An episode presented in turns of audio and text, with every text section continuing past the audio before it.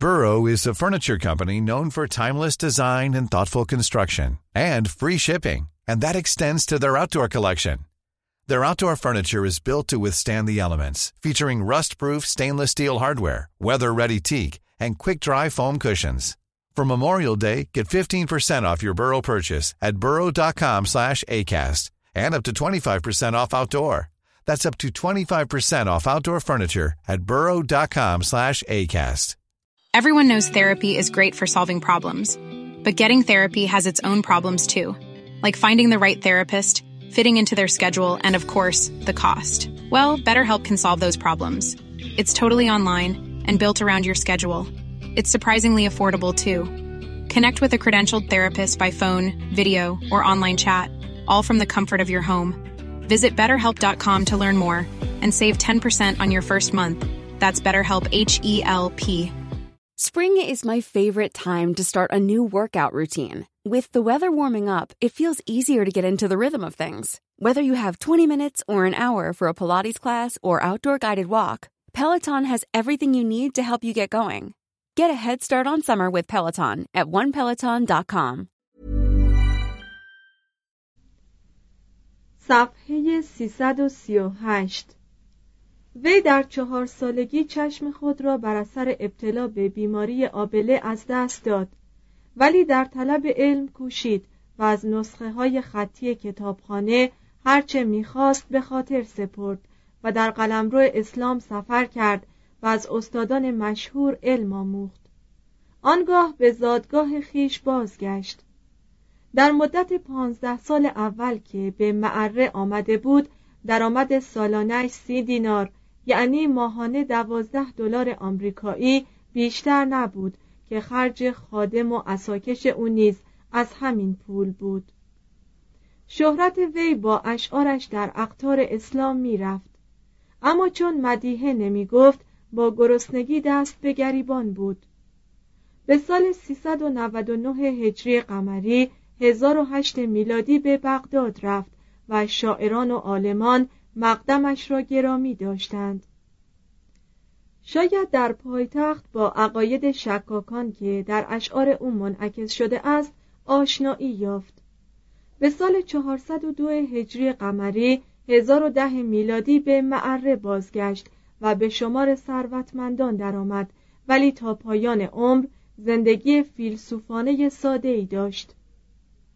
توضیح هاشیه گشایش کار معری هنگام بازگشت از بغداد نبود. بلکه در سالهای آخر از هبه امیر حلب که معره را به قبول او داد گشایشی در کار شاعر پدید آمد. مترجم ادامه متن.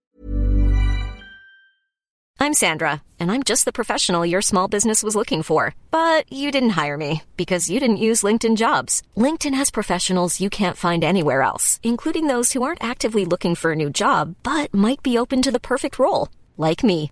In a given month, over 70% of LinkedIn users don't visit other leading job sites. So if you're not looking on LinkedIn, you'll miss out on great candidates like Sandra. Start hiring professionals like a professional. Post your free job on linkedin.com/people today. Everyone knows therapy is great for solving problems, but getting therapy has its own problems too, like finding the right therapist, fitting into their schedule, and of course, the cost. Well, BetterHelp can solve those problems. It's totally online and built around your schedule. It's surprisingly affordable too. Connect with a credentialed therapist by phone, video, or online chat, all from the comfort of your home. Visit betterhelp.com to learn more and save 10% on your first month. That's BetterHelp H E L P.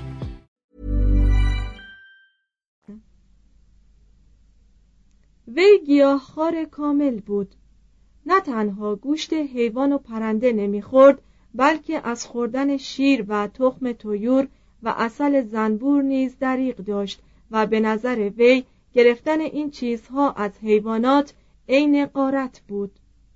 بدین جهت در پوشش خیش نیز پوست حیوان به کار نمی برد و زنان را از داشتن لباس پوستی منع می کرد می گفت باید کفش چوبین به پا کرد. معری در هشتاد و چهار سالگی درگذشت. به گفته یکی از پیروان صمیمی وی یکصد و هشتاد شاعر در تشییع جنازش بودند و هشتاد و چهار تن از علما بر قبرش مرسیه گفتند. شهرت وی در مغرب زمین به سبب 1592 قطعه شعر است. که به عنوان لزومیات معروف شده است. ابوالعلا در این اشعار چون دیگر شاعران از زن و جنگ سخن نیاورده بلکه جسورانه از مهمترین مسائل زندگی سخن گفته است. آیا باید پیرو وحی باشیم یا عقل؟ آیا زندگی ارزش زیستن دارد؟ آیا پس از مرگ زندگی هست؟ آیا خدایی هست؟ شاعر گاه و بیگاه به ایمان تظاهر می کند ولی می‌گوید که این تظاهر احتیاطی معقول برای دوری از خطر مرگی است که مایل بدان نیست. وقتی از محال سخن دارم صدای خود را بلند می کنم و وقتی از یقین سخن دارم آهسته می گویم در بعضی سخنان خود امانت و راستی و درستی مطلق را نامناسب می شمارد هرگز کسان را از کنه دین خیش خبردار مکن. اگر خبر دهی خود را نابود کرده ای. معری به طور وضوح بدبین و شکاک است و به عقل ایمان دارد و به وحی ندارد. گروهی ایمان دارند که در میان مردم بیزبان پیشوای ناطقی به پا خیزد. این پنداری نابجاست پیشوایی جز عقل نیست که صبح و شب مشورت تواند داد. آیا گفتار راوی درست است تا آن را بپذیریم؟ یا این همه اباطیل و افسانه است؟ ولی عقلها مقرر داشته اند که این دروغ است و عقل درختی است که میوه آن راستی است. در جوانی بسا هنگام بر دوستانم که در ایمان همسانم نبودند افترا بستم ولی اکنون روحم نشیب و فراز بسیار دیده. اینک نزد من جز عشق هرچه هست نام است و بس. شاعر به علمای دین اعتراض می کند که مطامع پست انسان را به استهزا می گیرند و به هنگام وضع مسجدها را از ترس پر می کنند. ولی رفتارشان از کسانی که در میخانه با نقمه مقنیان شراب می‌خورند بهتر است. کسانی را که دینشان دامی برای باج گرفتن است اطاعت مکن. بی گفتگو مذهبها وسیله جلب دنیا برای رؤسا هستند. چرا از آن دروغها که پیوسته بر منبرها گویند منبرها از جا نمی رود سخت مگیر که تو مرد آزاد از هیلگری که زنان را وضع می کند فریب خورده ای. صبحگاهان شراب را به شما حرام می کند و شبانگاهان به فراغت شراب را خالص و مخلوط و پیاپی می نوشد در طلب مطامع پست است و به منبر می رود تا از قیامت برای مردم سخن کند و آنها را بترساند. اما قیامتی را که حیرت آن را برای کسان مجسم می کند باور ندارد. کسانی را که به دوران وی بر اماکن مقدس مکه نظارت داشته اند تقبیح می کند که از ارتکاب هیچ گناهی در راه تحصیل مال دریغ نداشته اند مستمعان خود را نصیحت می کند که وقت خیش را به کار حج تلف نکنند و به یک دنیا قناعت کنند. در داخل مکه بدترین کسانند که نه حمایتگرند و نه غیرت دارند. مردان شبیه پردهداران حرم وقتی گروه ها به سوی کعبه رو آورند به پا خیزند و مردم را گروه گروه به بیت الحرام رانند و خود مست باشند. اگر پول بگیرند همه را اگر هم یهود و مسیحی باشند راه می‌دهند. زیارت سنگ های خانه ای که در پناه آن شراب می‌خورند چه سود دارد؟ به گفته مردانی که نامشان را نمی‌گویم رکن حرم باقی مانده بوتان و بتسنگان قدیم است. آنچه دانیم جسم پس از روح ادراکی ندارد. آیا وقتی روح از جسم دور شد ادراکی خواهد داشت؟ خنده می کنیم و خنده ما صفاحت است. حقا مردم جهان باید بگریند. زمانه ما را چنان در هم می شکند که گویی شیشه هایی هستیم که هرگز دوباره ما را به قالب نخواهند ریخت. و آخر به این نتیجه می رسد اگر مرا به فرمان خدا سفالی کنند که در تطهیر به کار رود شاکر و خوشنود خواهم بود. به وجود خدای حکیم و توانا ایمان دارد. از طبیبی که تشریح می داند و با وجود این منکر خداست تعجب می کند از کار طبیب در عجبم که درس تشریح خوانده و با وجود این منکر خالق است. در همین زمینه نیز اشکالاتی طرح می کند اخلاق ما به اختیار ما فاسد نشده است بلکه تقدیر موجبات آن را فراهم کرده است. دنیا گناه ندارد و بی جهت آن را ملامت می کنیم ملامت در خور من و توست. انگور و شراب و پیمانه و شرابخوار کدام یک را ملامت باید کرد؟ شرابگیر را یا شرابخوار را؟ و با تنزی نظیر ولتر گوید مردمان در فطرت نسبت به هم ظالمند ولی در عدالت آنکه ظلم را آفرید تردید نیست. آنگاه با خشمی چون دیده رو گوید ای گمراهان بس کنید بس کنید که دینهای شما حیله گذشتگان است.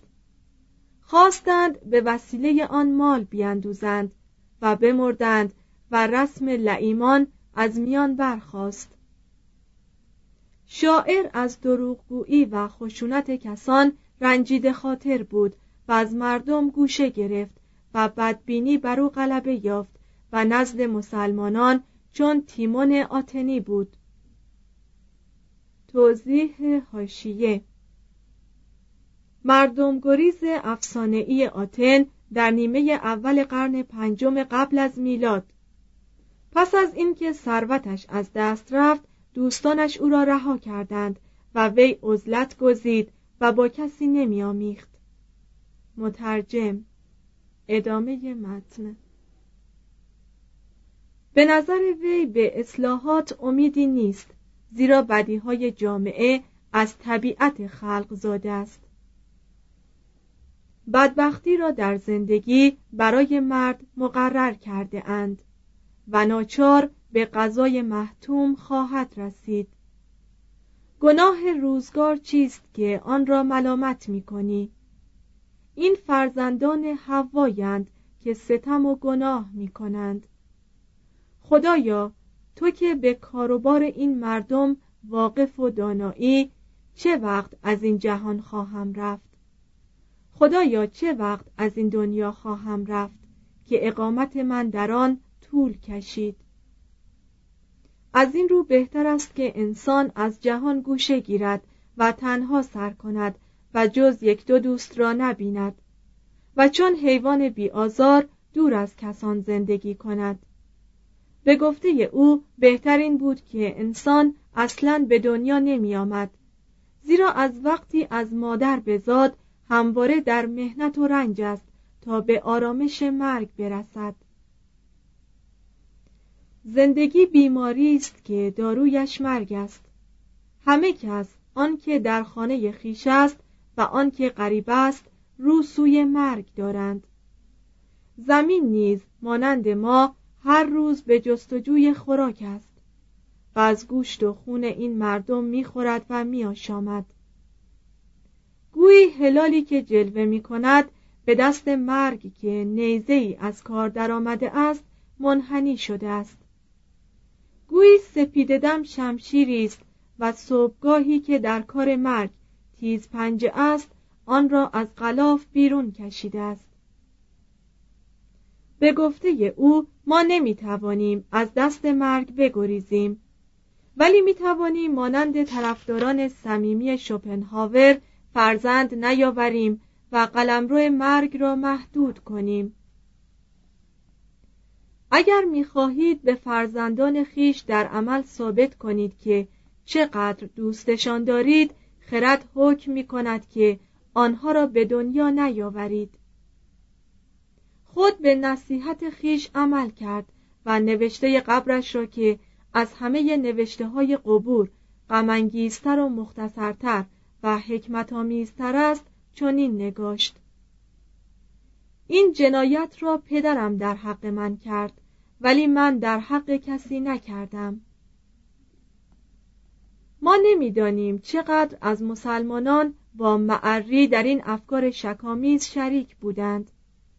تجدید قدرت عقاید سنی که پس از روزگار وی انجام گرفت نقش صافی عمدی یا غیر عمدی ادبیات منتقل شده به نسل آتی را ایفا کرد و ممکن است ما را به این بیراه بکشاند که افکار شکاکانه قرون وسطا در جهان اسلام را چون جهان مسیحیت ناچیز بینگاریم. شعر عربی با متنبی و معری به اوج رسید.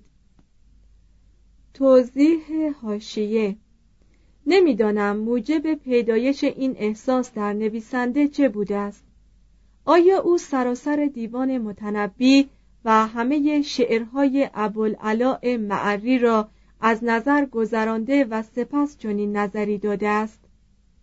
اگر از مناقشه های ماهوی در شعر ابوالعلا بگذریم تردیدی نیست که اندیشه فلسفی او در شعرهایش به کمال رسیده و استعمال کلمه اوج برای شعر او بجاست. اما در دیوان متنبی جز پاره ای از شعرها که رنگ فلسفی دارد غیر از گذاف بافی ها و مدهای بیمعنی چه می‌توانیم ببینیم؟ مانند این شعر چون سپاهیان سیف و دوله به راه میافتند دسته ای از عقاب ها در پی آنهاست که گوشت کشته های آنان را بخورد نظیر آنچه انوری عبیوردی سروده است شمشیر تو خانی نهد از بحر دد و دام که از کاسه سر کاسه بود سفره و خان را Planning for your next trip? Elevate your travel style with Quince. Quince has all the jet-setting essentials you'll want for your next getaway, like European linen, premium luggage options, buttery soft Italian leather bags, and so much more. And is all priced at 50 to 80% less than similar brands. Plus, Quince only works with factories that use safe and ethical manufacturing practices. Pack your bags with high-quality essentials you'll be wearing for vacations to come with Quince. Go to quince.com/pack for free shipping and 365-day returns.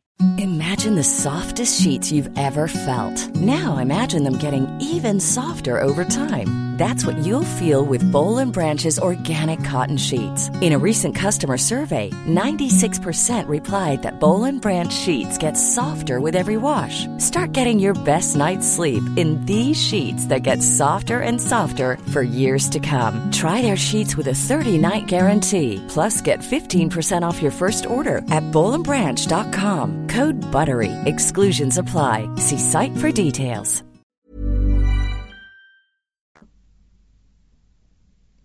دیوان متنبی از چنین مضمونها پر است. البته ارزش ادبی این سروده ها را نادیده نمی‌توان گرفت. اما نمی‌توان گفت شعر متنبی نقطه اوج شعر عربی است و با این قضاوت بر شعر تقرانی شریف رزی مهیار دیلمی ابن فارز و دهها شاعر دیگر قلم بطلان کشید. ادامه متن. پس از آنها تفوق الهیات و خاموش شدن صدای فلسفه موجب آن شد که شعر عربی نشان عدم خلوص و ضعف احساس و لفاظی تکلفآمیز بگیرد و به صورت قصاید کمرونق درباری درآید. در همین اسنا نهضت و تجدید فعالیت ایران برای آزادی از تسلط اعراب همیت مردم را تحریک می کرد و یک جنبش واقعی به وجود می آورد. زبان فارسی کاملا مغلوب زبان عرب نشده بود و مردم بدان سخن می گفتند. از قرن دهم به تدریج این زبان موجودیت خود را تثبیت کرد و زبان حکمت و ادبیات شد و در عصر سامانیان و غزنویان مظهر استقلال فرهنگی ایرانیان به شمار رفت. پس از آنکه سرمایه خوبی از کلمات عربی به دست آورد و خط زیبای عربی را به کار گرفت به صورت زبان فارسی کنونی درآمد.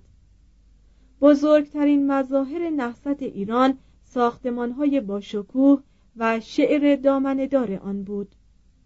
شاعران ایران مصنوی یا شعر داستانی و ربایی را نیز به قصیده قطعه و غزل افسودند در ایران همه چیز از تمایلات وطنی و احساس و فلسفه و فساد و صلاح به زبان شعر گفته شد.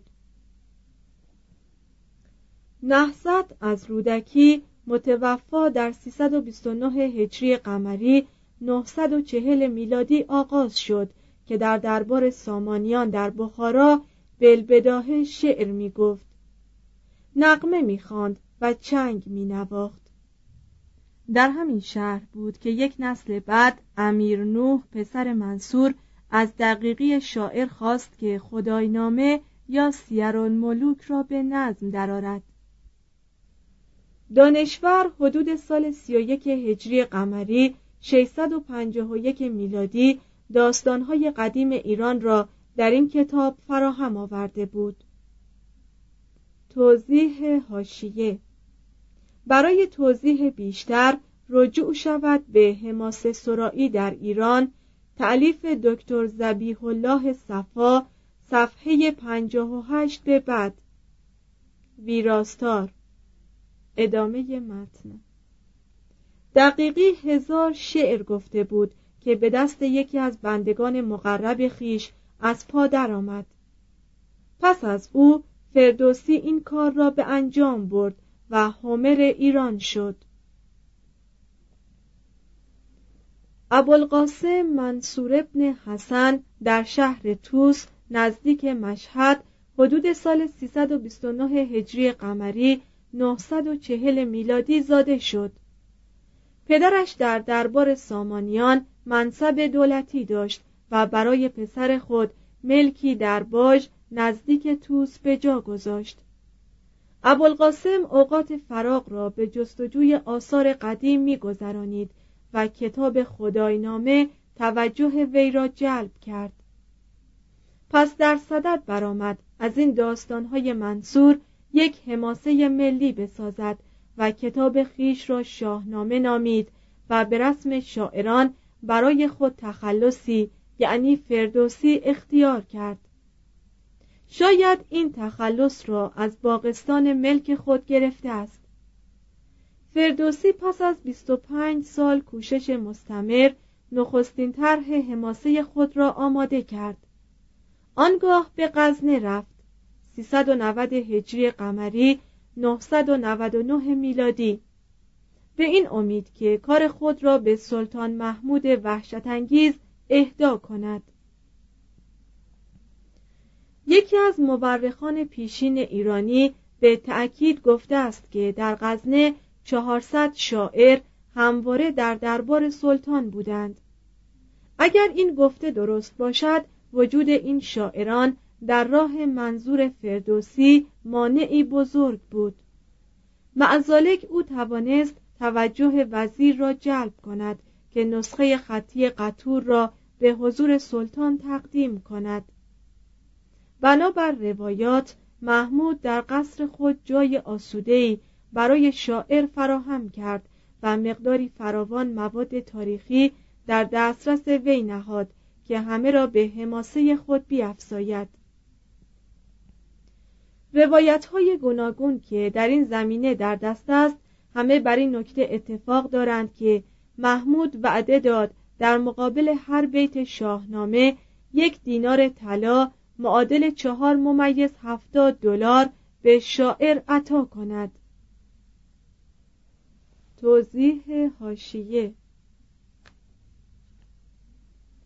اگر بتوان واژه اتفاق را به کار برد این اتفاق نظر جز در گذشته دور آن هم بر اساس نوشته های دولتشاه دست نداده و تحقیق های بعدی دانشمندان ایرانی و غیر ایرانی بی اساس بودن این نظر را به اثبات رسانده است. فردوسی پیش از آنکه به دربار محمود برسد شاهنامه را سروده بود و ابدا محمود به دو چنین وعده ای نداده بود. ادامه متن.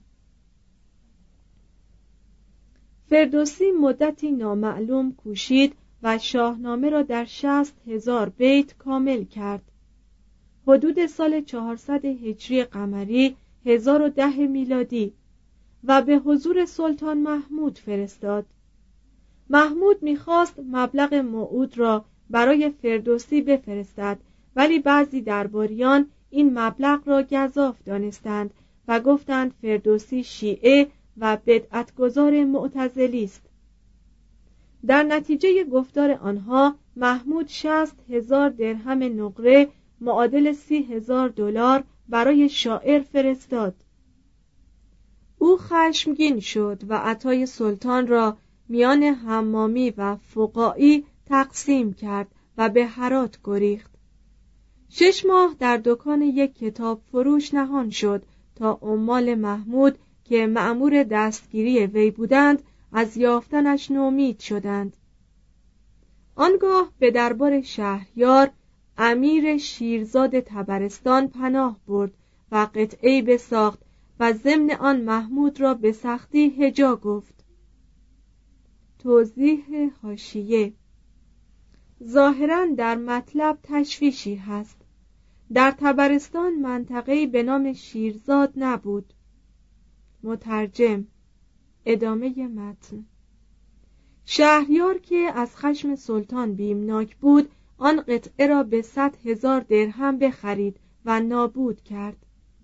اگر این ارقام را باور کنیم و تقویمی که از آن نسبت به پول این دوران کرده ایم درست باشد باید بگوییم که در ایران قرون وسطا شاعری کار پرسودی بوده است. پس از آن فردوسی به بغداد رفت و در آنجا داستان یوسف و زلیخا را به نظم آورد. توضیح هاشیه چنانکه تحقیقات متأخران از جمله مرحوم عبدالعظیم قریب و آقای دکتر صفا و دیگران نشان می‌دهد یوسف و زلیخا سروده فردوسی نیست. ادامه متن سپس به توس بازگشت. در این وقت پیری هفتاد و شش ساله بود. ده سال پس از بازگشت به توس محمود شعری شنید و از قوت و فساحت آن در شگفت شد و از گوینده آن پرسید. چون بدانست که شعر از فردوسی است از اینکه وعده خیش را با شاعر وفا نکرده بود پشیمان شد و چند شطور که معادل شست هزار دینار طلا نیل به بار داشت و نامه‌ای که متضمن عذرخواهی بود برای او فرستاد. ولی وقتی کاروان به توس رسید فردوسی درگذشته بود و جنازه شاعر را می بردند 411 هجری قمری 1020 میلادی. شاهنامه اگر از جهت حجم هم باشد یکی از بزرگترین آثار ادبی جهان است. حقا این کاری بزرگ است که شاعر مسائل عادی و کارهای آسان را رها کند و با صرف سی و پنج سال عمر سرگذشت کشورش را در صد و بیست هزار مصرع به نظم آورد. بدین طریق شاهنامه از مجموع ایلیاد و اودیسه درازتر است. این پیر سال خورده دلباخته وطن خود بود و به همه تفصیلات تاریخ آن اعم از افسانه یا حقیقت عشق میورزید یک نیمه حماسه صرف دورانهای داستانی می شود و از اشخاص افسانهای اوستا سخن می گوید. از کیومرس آدم دیانت زردشت و از جمشید بزرگ نواده کیومرس که هفتصد سال فرمان روایی جهان کرد و جهان در حکومت وی روی سعادت دید ندیدند مرگ اندر آن روزگار نبود دردمندی و بیماری. ولی جمشید پس از چند قرن سلطنت فریب شیطان خورد و از اطاعت مالک و رقاب سر زد و به جرم حق ناشناسی در خور عقاب شد. پنداشت که در جهان کس چون او نیست. دعوی خدایی کرد و تصویر خیش را بفرستاد تا مردم او را پرستش کنند. بعد به قهرمان داستان رستم پسر زال می رسیم وقتی رستم پانصد ساله می شود زال به کنیزی دل می بازد و برادر رستم از او می زاید. رستم به سه پادشاه خدمت می کند و آنها را از مرگ می رهاند. آنگاه در چهارصد سالگی از پیکارجویی کناره می گیرد. عمر رخش وفادار وی نیز چون عمر خودش دراز است و در پهلوانی نیز همسنگ اوست. این اسب نیز چون هر اسب خوب در نظر یک ایرانی مورد علاقه و شوخ طبعی شاعر است. در شاهنامه قصه های زیبای عشقی نیز هست که در آن چون اشعار قنایی و قهرمانی قرون وسطا زنان مورد احترامند و نمونه های دلفریبی از زنان زیبا تصویر شده است. از جمله شاهزاده سودابه که در پرده بود تا کسی جمالش را نبیند و از مردان چون خورشید در پس ابر نهان بود. ولی عشق در زندگی رستم اهمیت چندانی ندارد. زیرا به نظر فردوسی ممکن است محبت پدر و فرزندی در جانها از محبت جنسی مؤثرتر باشد. اما رستم ضمن جنگی در مناطق دور به عشق یک دختر ترک به نام تحمینه دل می دهد. آنگاه از او جدا می شود و تحمینه فرزندشان سهراب را بزرگ می کند. دلش از غم لبریز است ولی میان همگنان از غرور سربلند است. با پسر جوان از پدرش که محل او را نمی‌داند سخن می‌گوید پدر و پسر در اسنای جنگ ایران و توران روبرو می‌شوند و بیخبر از حقیقت کار به جنگ هم کمر میبندند رستم از شجاعت جوان پاکیزه روی حیرت می کند و به او می‌گوید زندگی خود را به خطر نیندازد اما جوان این پیشنهاد را با تحقیر رد می کند و دلیرانه می جنگد و زخمی کشنده بر می دارد. به هنگام مرگ می گوید که بیشتر از همه غمش این است که پدر خود رستم را ندیده است و پهلوان پیروز می‌فهمد که پسر خیش را کشته است اسب سهراب بدون سوار به اردوگاه ترکان می رود و خبر به مادرش می رسد. این یکی از جالبترین صحنه های حماسه است